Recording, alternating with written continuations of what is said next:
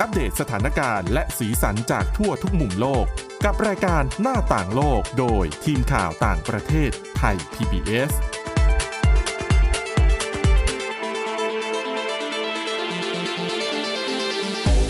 สวัสดีค่ะ ต้อนรับคุณผู้ฟังเข้าสู่รายการหน้าต่างโลกนะคะ ชวนมาอัปเดตเรื่องราวทั้งสถานการณ์และสีสันจากทั่วทุกมุมโลกกับทีมข่าวต่างประเทศไทย PBS ค่ะ ฟังกันได้ทุกที่ทุกเวลาผ่านพอดแคสต์ ค้นหาคำว่าหน้าต่างโลกนะคะ หรือไปที่ www.thaipbspodcast.com วันนี้อยู่กับคุณจารุพร โอภาสรัฐ และดิฉันวินิษฐาจิตกรีค่ะ สวัสดีค่ะ วันนี้มีเรื่องราวที่น่าสนใจเกี่ยวข้องกับการท่องเที่ยวมาฝากกันด้วยนะคะ เพราะว่า อืม สิ้นปีแล้ว อืม แต่เราจะไม่ได้แบบร่วมสถานที่ท่องเที่ยวที่น่าสนใจมาฝากไม่ใช่ ค่ะ เรียกว่าเป็นการรวมวีรกรรมที่คนต่างชาติไปท่องเที่ยวต่างที่ต่างๆ แล้วไปก่อเอาไว้ อืม แบบติดท็อปทอปของแต่ละเดือนเนี่ยนะ รวมมาฝากกัน ค่ะ อ่แต่ก่อนจะไปถึงเรื่องนั้นไปดูเรื่องที่เป็นเรื่องเครียด แต่ว่าฟังแล้วหลายคนก็หึหรอ อืม หลายคนเคยได้ยินเรื่องการสอบ ต้องบอกว่าแถบเอเชียบ้านเราเนี่ย แล้วก็โดยเฉพาะเอเชียตะวันออกเนี่ยญี่ปุ่น เกาหลีจีนเนี่ย ค่ะ เขาจะสอบเข้ามหาวิทยาลัย หรือสอบหลาย ๆ อย่างอะที่แบบโอ้โห โหดเหลือเกิน อืม เกาหลีใต้เป็นหนึ่งในนั้น ค่ะ ข้อสอบที่เกาหลีใต้มีเขาจะเรียกว่าสูหนึ่งเนาะ อาจจะคุ้นคุ้นๆชื่อกันอยู่ เวลาสอบเข้ามหาวิทยาลัย อย่างบ้านเราสมัยนี้อาจจะเปลี่ยนไปแบบเปลี่ยนไปเยอะเหมือนกัน เดี๋ยว admission บ้าน entrance บ้านมันก็จะเป็นฟิลๆนั้นแหละ ค่ะ แต่ที่เกาหลีใต้มันเกิดเรื่องที่ว่า ต้องบอกก่อนอย่างที่คุณวินิษฐาบอกว่า คือในเอเชียตะวันออกการสอบเข้ามหาวิทยาลัยเนี่ยเป็นอะไรที่การแข่งขันเนี่ยสูงมาก สูงแบบสูงจริง ๆ เพราะว่ามันเหมือนเป็นตัวเดิมพันมะบ้านปลายชีวิตของแต่ละคนได้เลยอะ ก็กำหนดอนาคตเลยแหละ ถูก ก็ ต้ จ อง ริงๆก็คล้าย ๆ บ้านเรา แต่ อืม ว่าที่เราคิดว่าบ้านเราเครียดแล้ว ดิฉัน อืม ว่าไม่เท่าอ่ะ ใช่ คือบ้านเขาเครียดมากกว่านั้น แล้วมันเกิดกรณีอย่างที่บอกว่ามันเครียด มันจริงจัง มันเป็นการตัดสินชีวิตของคนคนหนึ่งเลยแหละว่า จะได้เข้ามหาวิทยาลัยไหน โด่งดังไม่โด่งดัง ยิ่งโด่งดังมาก สังคมก็ยิ่งดี ตำแหน่งหน้าที่การงานในอนาคตมันก็ยิ่งดี ค่ะ แต่ปรากฏว่าล่าสุดมีนักเรียนเกาหลีใต้เนี่ย กลุ่มหนึ่งประมาณ 39 คน เขาออกมายื่นฟ้องรัฐบาล อ่ะ เพราะว่าระหว่างที่เขาสอบซูนึงอยู่เนี่ย มันมีเสียงกระดิ่งเสียงระฆังเนาะบอกหมดเวลา ค่ะ แต่มันดังขึ้นก่อนเวลาที่หมดจริงๆเนี่ย 90 วินาที ก็คือหนึ่งนาทีครึ่ง ใช่ ง่ายๆเลยก็คือเวลาสอบของเขาเนี่ยหายไป 1 นาทีครึ่ง อ่ะ ต้องบอกก่อนว่าไอเหตุการณ์เนี้ยเกิดขึ้นในวันที่เขามีสอบกัน เขาจะสอบเวลาวันที่สอบเนี่ยเขาจะสอบไปเลย 8 ชั่วโมง ยาวๆเลยนะ แบบมาราธอนเลยค่ะ 8 ชั่วโมงยาวๆ และไอ้วิชาที่เกิดเรื่องเนี่ยก็คือวิชาแรกเลย วิชา อ๋อ ภาษาเกาหลี โอ้โห คือ คือแม้แต่ภาษาเกาหลีภาษาแม่เขาเองเขายังต้องเคร่งเครียดกันเลยนะ อืม เออ แล้วเหมือนพวกเขารู้สึกว่าไม่พอใจอะเวลามันหายไปตั้งนาทีครึ่ง มันเอาไปทำอะไรได้อีกเยอะเลย อ่า เด็กๆ กลุ่มนี้ก็เลยยื่นฟ้องรัฐบาลค่ะ ค่าเสียหายเนี่ยที่เขาเรียกเขาเรียกกันที่คนละประมาณคนละนะคะ 20 ล้านวอน ตีเป็นเงินไทยเนี่ยก็ประมาณ 5 3 5 0 0 0 บาทต่อคน โอ้ ที่ยื่นกันก็อย่างที่บอกไปประมาณอย่างน้อยนะ ตอนนี้ตัวเลขที่มีนักเรียนยื่นฟ้องเนี่ยก็ประมาณ 39 คน ค่ะ ถามว่าทำไมต้อง 20 ล้านวอน เขาบอกว่า 20 ล้านวอนเนี่ยจะเป็นค่าเรียนสำหรับการไปเรียนใหม่หนึ่งปีเพื่อเอามาสอบใหม่ อืม อืม เพราะว่าเหมือนกับว่าเอาจริงๆหลังจากเกิดเหตุการณ์นี้มันก็เป็นกระแสเป็นข่าวเนาะเหมือนกับสื่อท้องถิ่น เขาก็ไปติดตามไปสัมพงสัมภาษณ์เด็กๆที่อยู่ในเหตุการณ์ เขาบอกว่าบางคนเนี่ย อย่างที่บอกมันคือวิชาแรก แล้วเหมือนกับว่าถ้าวิชาแรกมันไม่ดีแล้วอะกระจิตกระใจมันก็ไม่อยู่กับเนื้อกับตัวแล้วอะ อ่าใช่ใช่ บางคนบอกว่ายอมแพ้กลับบ้านเลยค่ะ แบบเสียสมาธิไปเลย ใช่ ทั้ง ไม่สอบ วัน แล้ว อืม เท่ากับว่าโอกาสเขาก็หายไป เขาต้องไปรอสอบใหม่ปีหน้า อืมอืม นี่คือเหตุผลที่เขาเรียก 20 ล้านวอน ค่ะ มันเป็นแบบนี้นะคะ ซึ่งจริงๆ เขาบอกว่าอย่างบางคนน่ะ ตอนที่เสียงกระดิ่งมันดังขึ้นก่อนเวลาจริง 90 วินาทีเนี่ย ก็มีการแบบเหมือนประท้วงกับผู้คุมห้องสอบแล้วล่ะ อืม แต่เหมือนกับว่าคนที่คุมสอบก็เหมือนเอามาเดินเก็บกระดาษคำตอบออกไป ก็กลิ่งมันดังอะเนาะ ใช่ คืออ ม กลิ่งดังเขาก็เก็บ แต่เหมือนนักเรียนก็คือแบบ มันไม่ได้ไง คือจับเวลาไว้แล้ว อย่างบางคนอาจจะคำนวณมาแล้วก็ได้เนาะ ข้อหนึ่งใช้เวลาเท่าไหร่ ข้อนี้ต้องใช้เวลาเท่าไหร่ให้มันเสร็จ ก็เลยเหมือนกับว่าเด็กๆ ก็เลยแบบไม่พอใจอะไรเงี้ยค่ะ แล้วก็อย่างที่บอกว่า เวลาวันสอบอะอย่างที่เราเคยได้ยินกัน เกาหลีอย่างเงี้ยค่ะ เขาก็จะแบบเหมือน ห้ามบิน ใช่ จำได้ ห้า อั ม นนี้ บินแบบนั้นเลย คิดดูทุกอย่างอุตสาห์เตรียมการมาอย่างดี เวลาหายไปนาทีครึ่งนะคะ โดยทนายความของกลุ่มเด็ก ๆ บางคนเขาออกมาบอกว่า เจ้าหน้าที่ที่คุมสอบบางคนอ่ะ ก็ไม่ได้ขอโทษเด็ก ๆ ด้วยซ้ำนะคะ ก็เหมือนแบบก็ทำตามหน้าที่แหละไม่ได้ผิดอะไร แล้วก็มีสถานีโทรทัศน์ KBS แหละน่าจะคุ้นๆกันดี ค่ะ เขาก็เหมือนอ้างคำพูดเจ้าหน้าที่ที่บอกว่าหัวหน้าที่ดูแลศูนย์สอบเนี่ย อืม เหมือนมีการจงใจอ่านเวลาผิดด้วย เอ้า อืม เพื่อ ไม่รู้ว่าเป็นความผิดพลาดหรือว่าเกิดอะไรขึ้นคือ ข้อสันนิษฐานแล้วก็คำตอบจริง ๆ เนี่ยยังไม่มีการออกมา แต่ที่รู้คือเด็กๆ กลุ่มหนึ่งก็คือยื่นฟ้องรัฐบาลไปแล้ว แล้วก็ต้องบอกว่าเหตุการณ์แบบนี้ดูเหมือนเป็นเรื่องใหญ่มากเลยนะ คือแบบวันสอบมีวันเดียวและทุกอย่าง อย่างที่บอกว่า เขาจะขอความร่วมมือให้คนเนี่ยโดยเฉพาะแบบตามใกล้ๆศูนย์สอบอย่าเพิ่งออกมา ขับรถการให้เด็ก ๆ เดิน อ่า ทางไปสอบให้เร็วก่อน ปิดน่านฟ้าแบบหมายถึงว่าแบบยกเลิกเที่ยวบิน เพื่อให้เสียงไม่กวน ถูกต้องโดยเฉพาะในช่วงเวลาแบบต้องฟังวิชาการสอบภาษาอังกฤษอย่างเงี้ยค่ะ มี listening ถูกต้อง แล้วนี่ก็คือแบบกระทบค่อนข้างวงกว้างเลยทีเดียว แต่ต้องบอกก่อนว่านี่ไม่ใช่ครั้งแรก เพราะว่า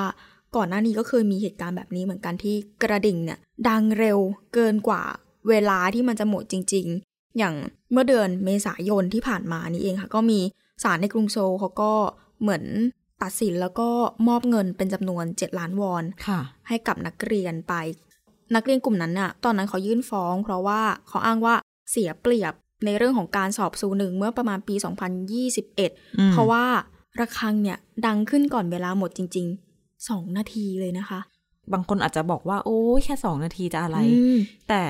ดิฉันเข้าใจนะ อืม ทุกคนเรียนมาผ่านจุดนี้มาแหละ เวลาที่เราแบบสองสามนาทีสุดท้ายอะ่ะ อืม มันคือการได้ทวน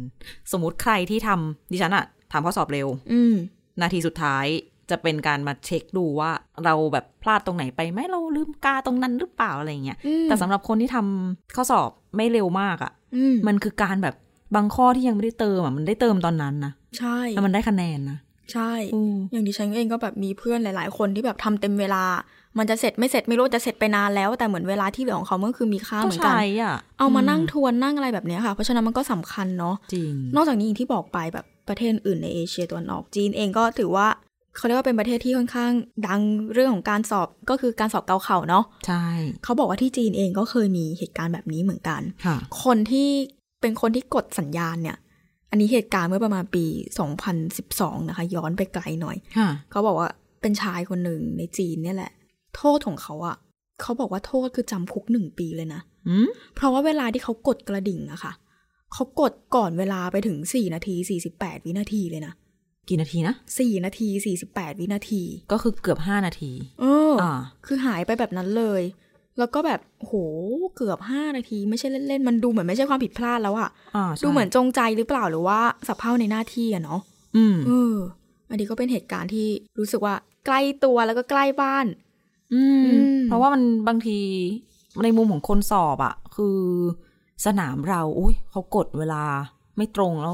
อีกทางประเทศที่เราต้องแข่งด้วย เขามีแบบห้านาทีที่มันเยอะกว่า ที่เราสอบ อืม แล้วเวลาผลเอาไปเข้าสมมุติมหาวิทยาลัยอย่างเงี้ย มันก็คิดไม่ได้มาแบ่งตามสนามสอบนี่เนาะ อืม ก็เสียเปรียบเต็มๆนั่นแหละ ถูก โอ้แต่นึกถึงคนสอบสูนย์หนึ่งแล้ว เหมือนกับเจอนาทีครึ่งที่หายไปแล้ว เขาเรียกว่าอะไร ถ้าเป็นตัวเราเองเราจะเรียกว่าสติแตก อ่าใช่ค่ะ สติแตกไปเลย เอ้าทำไมมันดังแล้วล่ะ แล้วก็ทำอย่างวิชาอื่นๆ ไม่ได้ เพราะว่า ไม่สามารถจัดการความรู้สึกตัวเองได้อะเนาะ เอาดิฉันเข้าใจนะ อืม แบบเหมือนกับอย่างที่บอกว่ามันสำคัญจริง ๆ คือมันมันคือวันตัดสินอนาคตของเขาอะ อืม มันไม่ใช่แค่แบบเรียนจบมหาลัยแล้วค่อยมาตัดสินเนาะ แต่ มันตัด จริง สินกันตั้งแต่ก้าวเนี้ยแหละ ใช่ใช่ตั้งแต่เรียนพิเศษตั้งแต่อะไร ใช่ กวดวิชา อืม มันก็สะท้อนปัญหาเรื่องระบบการศึกษาเหมือนกันนะ ถูกต้อง เพราะถ้าเกิดว่าสถาบันการศึกษาสามารถทำมาตรฐานให้มันแบบ อืม ไม่แตกต่างกันมากได้เนี่ย คนที่เรียนอาจจะไม่ต้องเดือดร้อนขนาดนี้ ไม่ว่าไม่ใช่แค่เกาหลีใต้ อืม จีน อืม ใดๆบ้านเราเองก็ อัน ด้ นี้ ว แห ย ละก็สะท้อนได้ดีเหมือนกันนะคะ อืม เออ นั่นแหละเด็กไทยก็มีชะตากรรมของการ เรียนพิเศษ อ อะไร ใช่ ใดๆค่ะโตมากับโรงเรียนเรียนพิเศษอะเนาะเลิกเรียนไปก็ต้องนะหิ้วขนมไปนั่งเรียนกันแล้ว ใช่ เออ ไม่ได้หลับได้นอน ค่ะ อ่ะเปลี่ยนไปฟังเรื่องการท่องเที่ยวกันบ้าง แต่อย่างที่บอกไปว่าเป็นเน้นแนววีรกรรม อืม นะคะ อันนี้โหรวมมาจากทั่วโลก CNN เขารวมไว้บอกว่าเป็นนักท่องเที่ยว ที่ทำพฤติกรรมยอดแย่ประจำปี 2023 หืม อืม รวมมา 20 กว่าเหตุการณ์ อาจจะเล่าไม่หมดนะ เดี๋ยวคัดคัดมาบางส่วนให้คุณผู้ฟังฟัง เพราะว่าบางที่ เราเองก็อาจจะไม่เคยไปจะนึกภาพไม่ออกเลยเลยคนเอง อาจจะมีโอกาสโชคดีได้ไปแล้ว อาจจะเข้าใจได้ พอจะนึกภาพตามได้ อืม ชัดเจนเด่นชัดกว่าที่เราเล่าก็เป็นได้นะคะ ค่ะ เริ่มกันตั้งแต่เดือนมกราคมเลยแล้วกัน อืม อิตาลีโอ้โห โอ้ เป็นประเทศที่มีที่เที่ยวเต็มไปหมด สถาปัตยกรรมเขาก็สวยงามด้วยนะ ใช่เรเนซองส์เอ่ย อืม นู่นนี่นั่น แล้วก็ในลิสต์นี้เราจะมีอิตาลี เราจะพูดถึงอิตาลีกันหลายครั้งนิด หนึ่ง คงจะเดาได้ไม่ยาก ก็เป็นที่เที่ยวที่อ่ะคนไทยก็ไปเนาะคนยุโรปเองอะไรก็ไปไปกันหมด ค่ะ คนอเมริกันก็บินข้ามไปเที่ยวที่อิตาลีเหมือนกัน อืม นอกจากเป็นศูนย์กลางการท่องเที่ยวแล้ว ก็ยังเป็นศูนย์กลางพฤติกรรมที่ไม่น่ารักของนักท่องเที่ยวด้วย เขาใช้คำว่า นักท่องเที่ยวก็ทำเหมือนอิตาลีอะเป็นสวนสนุกอยากจะทำอะไรก็ได้ อุ้ย โอ้เราก็ต้นปีที่ผ่านมา เดือนมกราคม ก็เริ่มด้วยการที่มีชาวอเมริกันคนหนึ่งขับรถ อืม ขึ้นไปบนสะพานที่เป็นสะพานคนเดินเท้าอะ่ะ ฮะ มันเป็นสะพานชื่อปอนเต้เวกกิโอ ค่ะ อยู่ที่ฟลอเรนซ์ อืม เป็นสะพานชื่อดังเลยสร้างตั้งแต่ยุคกลาง คิดดูว่าเก่าขนาดไหน มันถึงเป็นสะพานคนเดิน โอ้ อืม ก็แทนที่จะเดินปกติเหมือนคนอื่นดันขับรถขึ้นไป ซึ่งสะพานเนี้ยมีความสำคัญตรงที่ว่าเป็นสะพานที่อยู่รอดปลอดภัยจากการทิ้งระเบิดถล่มช่วงสงครามโลกครั้งที่สองด้วย คือมีเขาพูดกันเล่นๆปากต่อปากมาว่าฮิตเลอร์เนี่ยเคยไปเจอกับมุสโสลินี ที่สะพานนี้แล้วเหมือนกับสะพานนี้มันสวยจับใจมากฮิตเลอร์ก็เลยสั่งทหารเอาไว้ว่า ต้องไม่ทิ้งระเบิดตรงนี้นะอันนี้เขาเล่าๆกันมา อ๋ออื ประมาณนั้นก็นั่นแหละค่ะ จะบอกว่าเป็นสะพานชื่อดังนั่นแหละ ค่ะ ชายชาวอเมริกันคนนี้อ่ะไม่ใช่ผู้ชาย เขาไม่ได้บอกเพศไว้ อืม ชาวอเมริกันที่อายุ 34 ปีคนนี้ ก็ดันทะลึ่งขับรถขึ้นไป ก็โดนปรับไปนะคะ 500 ยูโรเนาะๆเกือบเกือบสองหมื่นบาทยังไม่เท่าไหร่ อ้อ ขยับมาเดือนกุมภาพันธ์โอ้ ไม่ธรรมดา เดือนกุมภาพันธ์มีอินฟลูเอนเซอร์ชาวจีน อ่าค่ะ เป็นผู้หญิงคนเนี้ยก็ไลฟ์สดเนาะอู้เดี๋ยวนี้ใครก็ไลฟ์ อืม เธอก็ไลฟ์สดทำกับข้าว ค่ะ แล้วก็กินโชว์โอ้ อ่า ไม่เห็นมีอะไรแปลกเลย กินฉลามขาว ฮะ โหดไหมคือ โย เป็นสัตว์อนุรักษ์นะในจีนอ่ะ อืม อย่างอื่นมีให้กินเต็มเลยนะ เออฉันว่ามันต้องขาวด้วยนะ ไม่ล่ะ หาเหตุผลไม่ได้เหมือนกัน แต่โดนปรับไปก็จุกนะ ค่ะ หนึ่งแสนสองหมื่นห้าพันหยวน โอ้ สักหกแสนห้าหมื่นกว่าบาทได้ น่าจะเลิกกินไปสักพักเลยนะ ไลฟ์ จ ไป ริงๆ ก็ไม่ควรกินอีกแล้วแหละ ไม่น่ากินแต่แรก เออ เออ คุ้มกันไหมล่ะคะเนี่ย ค่ะ มีนาคมถัดมา อืม อ่ะซีกโลกเหนือพอเข้าเดือนมีนาคมก็จะเริ่มเป็นอ่าฤดูใบไม้ผลิ อืม สวยงามบรรยากาศดี มีชาวรัสเซียค่ะ อืม ไปเที่ยวไกลถึงบาหลี บาหลีเนี่ยเป็นที่ท่องเที่ยวที่ยอดนิยมสำหรับคนหลายชาติเลยนะ ค่ะ ชาวรัสเซียก็ไปกันเยอะ อืม อืม ไปเที่ยวที่เมาส์อากุง ถ้าเกิดใครเคยได้ยินเป็นเหมือนภูเขาไฟที่ศักดิ์สิทธิ์ที่บาหลี อ่า เชื่อว่าเป็นที่ประทับของพระศิวะ ค่ะ อย่างนี้อ่ะผู้ชายคนนี้เขาไปชื่อยูริชิเลเคน อืม ไปแล้วไปถ่ายรูป แต่ถ่ายรูปธรรมดาโลกไม่จำ อย่าบอกนะ เปลือยท่อนล่าง โอ้โห ก็ถ่ายรูปไว้ โอ้โห ประทับใจไม่ลืมเลยไหมล่ะ โดนสิ ดิฉัก็นคือ จำคดีนี้ได้ จำกรณีนี้ได้ ใช่ไหม อืม มันดังอยู่อะ เออ แล้วมันเกิดเขาก็พยายามแบบวิ่งเต้นหาคนช่วยแบบไก่เกลี่ยคนในท้องถิ่นเขาต้องไม่พอใจอะนั่นมันที่ ใช่ ของคือที่บาหลีเนี่ยเอออินโดนีเซียทั้งประเทศเป็นมุสลิมหลักๆ แต่บาหลีจะเป็นฮินดู แล้วพระศิวะคือพระเจ้าอะ อืม คุณไปทำอะไรแบบนี้บนภูเขาของพระศิวะไม่ได้ ใช่ สุดท้ายก็นั่นแหละ โดนเนรเทศเรียบร้อย ดิฉันจำได้เลยหลังจากนั้นไม่นานเองบาหลีเพิ่มกฎเยอะมากเลยนะ ใช่ ก็คือแบบเหมือนห้ามนักท่องเที่ยวถอดเสื้อเนาะ อ่า เพราะว่าปกติเขาจะแบบถอดเสื้อขี่มอไซค์ ใช่มันก็ทำได้แต่พอหลังเขาคงกลัวแหละรวมไปถึงหลังๆมา เริ่มแบบแย้มๆมาว่านักท่องเที่ยวอาจจะไม่ได้ขับรถมอเตอร์ไซค์แล้วนะ นี่ไง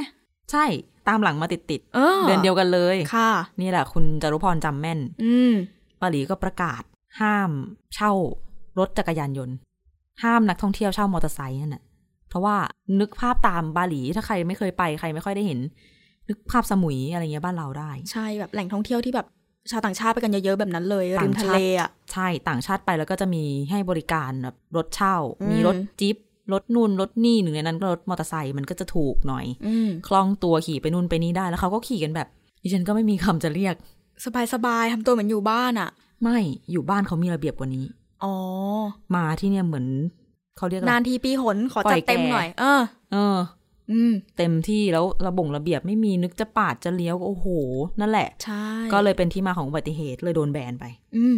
อ่ะ หมดเรื่องบาหลี ไปที่ญี่ปุ่นบ้างยังอยู่ที่เดือนมีนาคมอยู่นะ โอ้โห ยังไม่ได้ไปไหน เรื่องแห่งการท่องเที่ยวเอออ อ่าญี่ปุ่นก็ใบไม้ผลิคนก็ชอบไปกัน แต่ที่ อืม ญี่ปุ่นเนี่ยก็จะมีจิบลิพาร์คเป็น อ๋อ สวน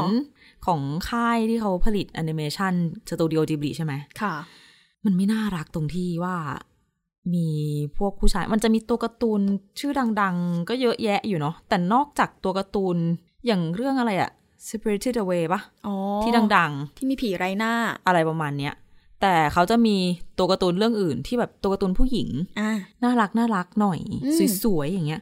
คือมีผู้ชายอ่ะไปถ่ายรูปเหมือนกับแบบทำท่าทางเพศที่ไม่เหมาะสมกับตัวการ์ตูน ก็ทำไปได้อีกแล้วอ่ะ อืมก็ไม่น่ารัก อืม ทางผู้ว่าการจังหวัดไอจิ อืม ที่เป็นที่ตั้งของสวน ค่ะ เขาก็ถึงกับออกมาพูดว่าโอ้โหถ้านักท่องเที่ยวจะมาแล้วมาทำแบบนี้นะ ไม่มาซะจะดีกว่า เออ ก็จริงนะ ถูกเขา นั่นแหละ คือตั้งมาเพื่อสำหรับ มัน โดยเฉพาะ การ์ตูน แบบค มันน่ารัก ใช่ต่อให้คนไม่ได้เป็นแฟนแบบไม่เคยดูภาพยนตร์ดิฉันว่าไปก็น่าจะชื่นชอบบรรยากาศชื่นชอบตัวการ์ตูนเขาแหละ แบบใสๆอะ่ะ เออ เนี่ย นี่ จะ ก็ ทำ ยังไปทำเรื่องแบบนี้ได้ ใช่ค่ะ อืม แล้วนี่อ่ะขยับมาใกล้ๆฮ่องกงฮ่องกงบอกว่าโอ้ฤดูใบไม้ผลิก็เป็นที่นิยมของนักท่องเที่ยวเหมือนกัน อืม แต่ที่เนี่ยปกติเวลาไปท่องไปเที่ยวกัน เราจะได้ยินแบบเป็นแบ็คแพคเกอร์นะ อืม แบกเป้เที่ยว ที่ฮ่องกงเขาเจอปรากฏการณ์ backpackers ฮะ beg b e g beg ที่แปลว่าขออะมายังไงคำนี้ เออ backpackers คือคนที่ไปเที่ยวแล้วก็อาจจะแบบเอาเอาเอาเอาของมาวางปูขายแบกกระดินตามพื้นหรือไม่ก็แบบ ขอเงินคนท้องถิ่นหน่อย อ๋อ เออขอ จ ละ ริง ๆ กรณีแบบ นึ นี้ กอ เค อก ย ไหม เกิดในบ้านเรานะ ใช่ อ๋อ แบบนี้นี่เอง ถูกประมาณนั้นแหละ มีทุ แล้ ก ว ที่นะคะ จริง คนฮ่องกงก็ประมาณว่าโอ้ก็รู้แหละว่าฮ่องกงมันเป็นที่หนึ่งเลยแหละที่ค่าครองชีพ ค่าที่อยู่อาศัยเนี่ยมันแพง อืม ต้นต้นๆของโลกเลยแต่ว่า อืม ก็น่าจะเตรียมความพร้อมมาหน่อยอะเนาะ เออมาแบบนี้แล้วมาให้คนอื่นมาแบบเลี้ยงดูปูเสือตัวเอง มันยังไงยังไงไหม อาจจะต้องลองปรับแผนการท่องเที่ยวตัวเองดูก่อน เออ เออ นะ ก็เป็นวีรกรรม อืม บอกแล้วว่ามีอิตาลีเยอะวกกลับมาที่อิตาลี ค่ะ ฟลอเรนซ์อีกแล้ว อ่า ก็มีการขับรถผ่าเข้าไปเดือนมกราคมเราบอกว่าขับรถยนต์ขึ้นไปบนสะพานคนเดินเท้าเนาะ อืม อันนี้ก็ขับรถเป็นเฟอร์รารี่โอ้โห โอ้ย ส มี ป ตั อง ค์ ร์ตมาเลย อืม ผ่าเข้าไปในจัตุรัสเปียซาเตลาซินโยริยา ไปทำอะไรอะ ก็ขับเข้าไปอย่างนั้นแหละ เพื่ออะไร ผิดกฎหมายแล้วเป็นอเมริกันอีกแล้ว อ๋อ ดิฉันหาคำตอบจากคนกลุ่มนี้ไม่ได้เลยอะ ไม่รู้ว่าเป็นเขาก็ไม่ได้บอกนะว่าทำไปด้วยความไม่รู้ คือขนองไหมหรือ หรือว่า ะไ เป็นความสร้างวีรกรรมทำคอนเทนต์ใดๆ หรือเปล่า เพราะว่าหลายๆ กรณีที่ผ่านมา อ่า ที่เกิดเกิดขึ้นอ่ะ มันก็เป็นความพยายามทำคอนเทนต์แบบไม่น่ารักอ่ะ อ่ะเป็นไปได้ เออ เออ รายนี้ก็โดนปรับไป